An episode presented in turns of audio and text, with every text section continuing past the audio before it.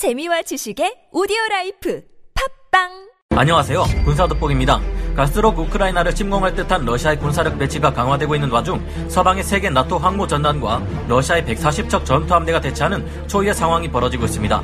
현재 미 해군의 해리 에스 트루먼 항공모함 전단이 그리스 서부 해역에서 작전 중이며 1월 말이면 프랑스의 샤르드골급 항모 전단까지 합류할 예정인데요. 여기에 더해 이탈리아 해군의 까보르급 항모 전단 또한 조만간 합류해 총 3개 항모 전단이 동부 지중해에서 러시아를 압박할 예정입니다.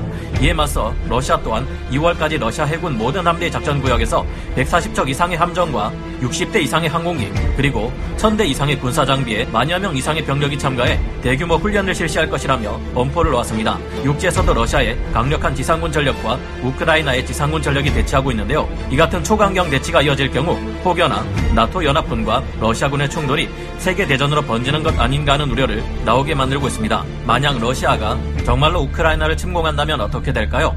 우크라이나가 러시아와 국경을 맞대고 있는 동부 지역은 지리적 장애물이 거의 없는 평야지대라 러시아군에 훨씬 더 유리한 것으로 알려져 있습니다. 하지만 북서쪽에 위치한 폴란드 쪽으로 갈수록 점점 산악지대로 바뀌게 되는데 아마도 무력 충돌 발생 시 나토 연합군은 이 부근을 중심으로 방어선을 형성할 것으로 보입니다. 이곳에서는 산악 지형이 많은 우리 한반도와 같이 포병 전술이 주를 이루게 되고 러시아 공군은 점령한 우크라이나 공항대를 이용해 유럽 쪽으로 좀 더 깊숙한 공격을 감행할 수 있을 것으로 추측되는데요. 하지만 우크라이나를 돕는 나토 연합 측의 포병 전력도 만만치 않습니다. 더구나 이들 중 적지 않은 국가들은 세계 최강급 자주포라 불리는 우리 한국의 K9 자주포를 도입해 운용하고 있는데요. 만약 우크라이나까지 긴급하게 우리 한국에 K9 자주포 차체를 도입해 만들어진 폴란드에 크라프 자주포를 도입하고 어느 정도 시간이 흐른 후 이 산악지대에서 서방 측과 러시아 측에 대포병전이 발생하게 될 경우 우리 한국이 수출한 K9 자주포를 기반으로 하는 각종 전력들이 러시아군의 포병에 맞서 싸울 것으로 예상되기도 합니다. K9을 기반으로 하는 무기 체 계들은 폴란드군에서 뿐만 아니라 터키에서도 활약하고 있으며 앞으로 러시아와 마주하고 있는 우크라이나를 비롯해 더 많은 국가들이 가성비가 뛰어난 우리 한국의 육군 무기 체계들을 도입할 가능성이 있기 때문인데요. 하지만 러시아는 최강의 자주포라 자랑하는 최신식 트웨스35 칼리차 SV 자주포를 운용하고 있으며 이 러시아 측의 말에 의하면 이 자주포의 성능은 그야말로 무시무시합니다. 과연 유럽으로 수출된 우리 K9 자주포의 형제들이 이에 맞서 승리할 수 있을까요? 지금부터 알아보겠습니다. 전문가는 아니지만 해당 분야의 정보를 조사 정리했습니다. 본의 아니게 틀린 부분이 있을 수 있다는 점 양해해 주시면 감사하겠습니다. 유럽연합에서 운용되고 있으며 앞으로 운용될 가능성이 있는 K9 자주포 나토 회원국들 중 여러 국가가 한국의 K9 자주포 혹은 K9 자주포의 차체 등 일부러 도입해 만든 자국산 자주포들을 운용하고 있는데요. 그 수량을 모두 합해보면 619대 이상에 달합니다. 폴란드에서는 K9의 차체를 이용해 만든 크라프 자주포를 120대나 운용하고 있으며 터키에서는 K9의 수출형인 T155 프르트나 308대를 도입해 운용하고 있습니다. 뿐만 아니라 이를 개량한 T155 프르트나 2 자주포를 터키 육군에서 149문 운용하고 있는데요.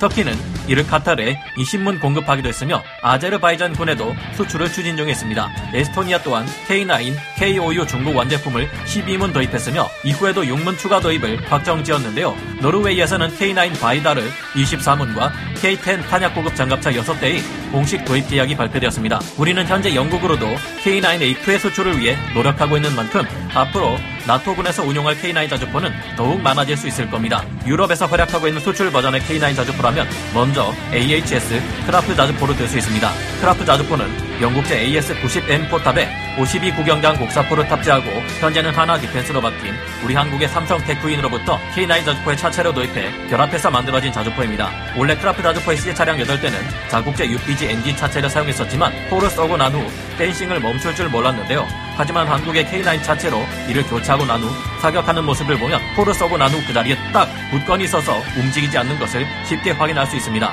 기존에는 자주포에 있어 가장 기본이라 할 수 있는 정면 사격에서조차 사격할 때마다 반동을 잡지 못해 문제였는데 K9의 차체로 교체한 후에는 360도 어느 방향으로 사격을 하든 안정적으로 반동을 감쇄시키는 것을 볼 수 있습니다. 폴란드는 K9의 차체를 크라프 자주포에 사용하기 위해 120대 도입했는데요. 프랑스의 넥스터 시스템사에서 공급하는 52구경장 포신을 채택한 크라프의 자주포 또한 모듈식 장약을 사용해 burst 사격 시 10초에 3발, 급속 사격 시 분당 6발의 포탄을 발사하는 우수 한 우수한 성능을 가지고 있습니다. base bleed 탄을 사용할 시 우리 한국 육군의 K9 자주포와 동일하게 최대 40km의 사거리를 달성할 수 있으며 표준 탄을 사용할 시에는 30km 밖의 목표물을 정확하게 맞출 수 있습니다. 원본인 AS-90 자주포처럼 직사용 오브라 3 SSP-1 조준경과 레이저 거리 측정기가 주포의 동축으로 장착되어 있어 직사로도 2km 밖의 목표물을 맞출 수 있습니다.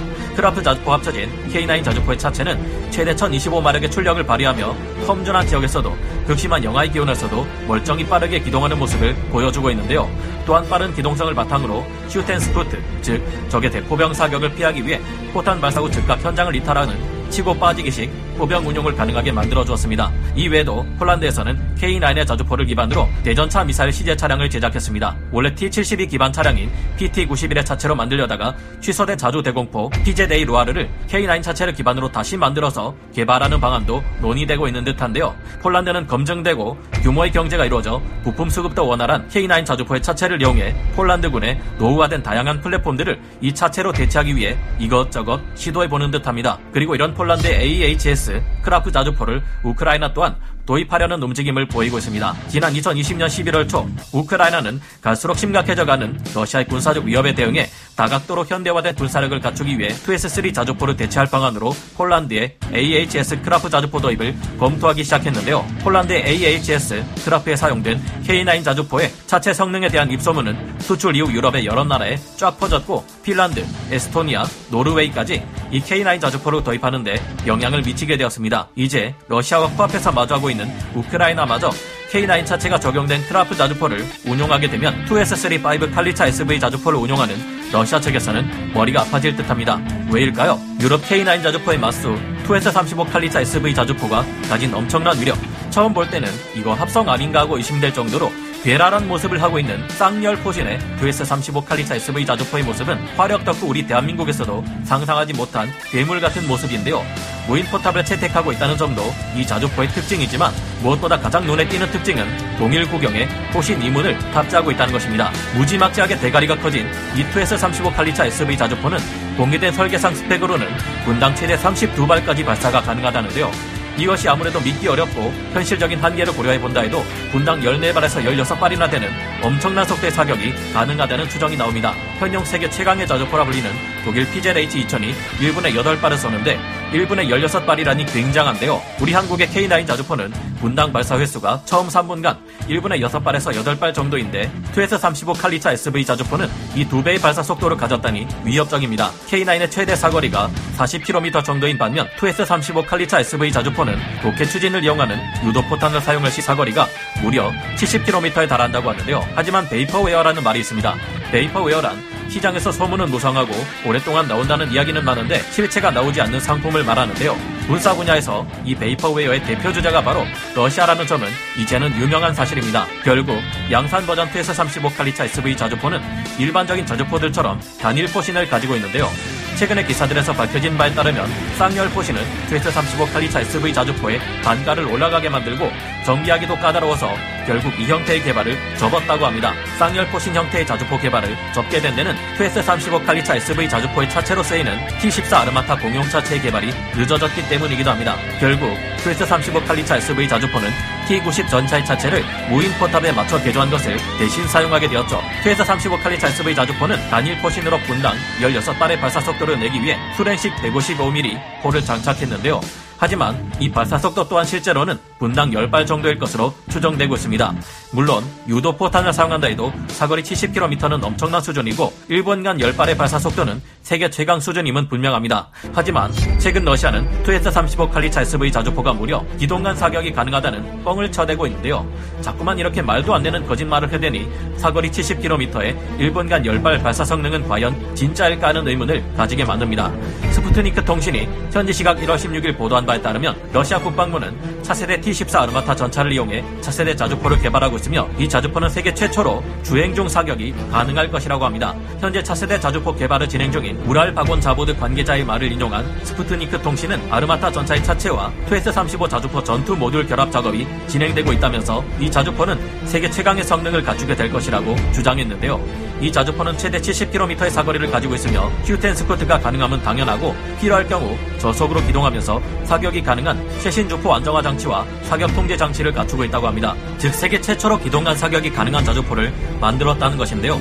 그런데 직사로 포 사격을 하는 전차라면 몰라도 곡사 사격으로 적을 맞춰야 하는 정확한 사격을 위해 기동하던 전차를 멈추고 사격을 해야 합니다. 그만큼 곡사포를 이용해 목표물을 정확하게 맞추는 것은 고난도의 아주 어려운 일이기 때문입니다. 우리 한국의 K9 자주포 역시 기동간 사격은 불가능하고 포를 쏠 때는 반드시 주행 중 기동을 멈추고 정확한 조준 후에 발사해야 합니다.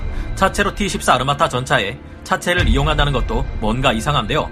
장갑차면 장갑차, 전차면 전차, 자주포면 자주포에 맞는 장갑과 중량을 가진 차체를 선택해 운용하는 것이 기본적인 원리인데 의아합니다. 만약 그들의 말이 모두 사실이라면 2S35 칼리차 SV 자주포가 유럽으로 수출된 K9 자주포와 크라프 자주포들을 압도하겠지만 글쎄요. 러시아 국방부의 말을 곧이곧대로 믿을 수는 없는 만큼 저는 같은 수량이라면 유럽 국가들의 K9 자주포와 크라프 자주포가 전장에서 더 유리하지 않을까 생각됩니다. 여러분은 어떻게 생각하시나요? 끝으로 마치기 전에 방금 막 알려진 기쁜 소식을 알려드리려 합니다.